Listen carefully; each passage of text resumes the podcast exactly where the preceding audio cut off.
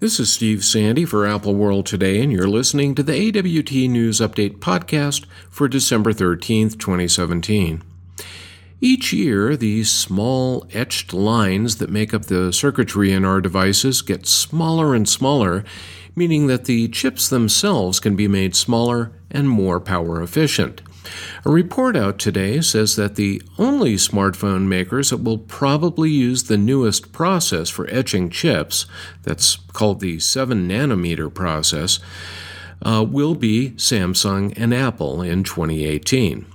Smartphone industry growth has been slowing down, so chip suppliers are wary of spending the money to build new wafer foundries.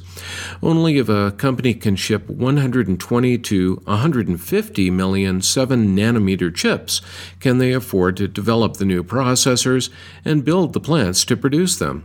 The only two smartphone manufacturers at this point who could make orders of that size are the aforementioned Apple and Samsung. Even the huge Chinese smartphone manufacturer Huawei is apparently staying put with larger and less efficient chips because of cost. It's expected that the 2018 iPhones will include a 7 nanometer A12 processor. The folks at the Icon Factory make Twitterrific, a wonderful Twitter app for iPhone, iPad, and Mac. Today, the company updated its app with a tr- new true black theme that not only looks great on iPhone 10, but it actually helps save power with the new phone's OLED display. When it's showing black on the screen, those pixels are actually turned off and not using power. As noted by the Icon Factory's blog, and we quote here, running Twitterrific with this new theme looks amazingly sharp and feels great. The timeline and user profile seem to extend right off the edges of the device, creating a wonderful visual experience. We think you'll be pleased. Lastly, the update includes redesigned versions of Twitter's uh, Twitterrific's uh, light and dark themes, both of which have been adjusted for greater contrast and clarity across platforms. There are also uh, plenty of other new features, including automatic poll detection, a redesigned theme panel with different avatar shapes, and improved font size selections.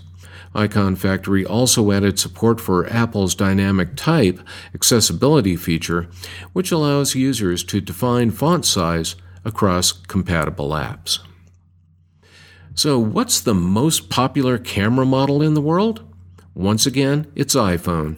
In 2017, Apple's iPhone beat out camera makers Canon and Nikon, the number uh, two and number three spots, respectively, for the top spot in the Flickr annual review of camera rankings and top photos. 54% of the top 100 devices used on Flickr were iPhones, and all top 10 devices of 2017 were iPhone models. Flickr's numbers are pretty accurate as the photo sharing site has over 75 million registered users.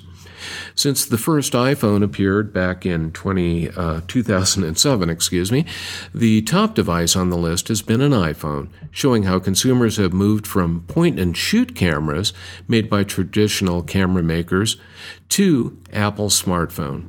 More and more professionals are now turning to the iPhone for higher quality photos as Apple has consistently made the cameras built into the device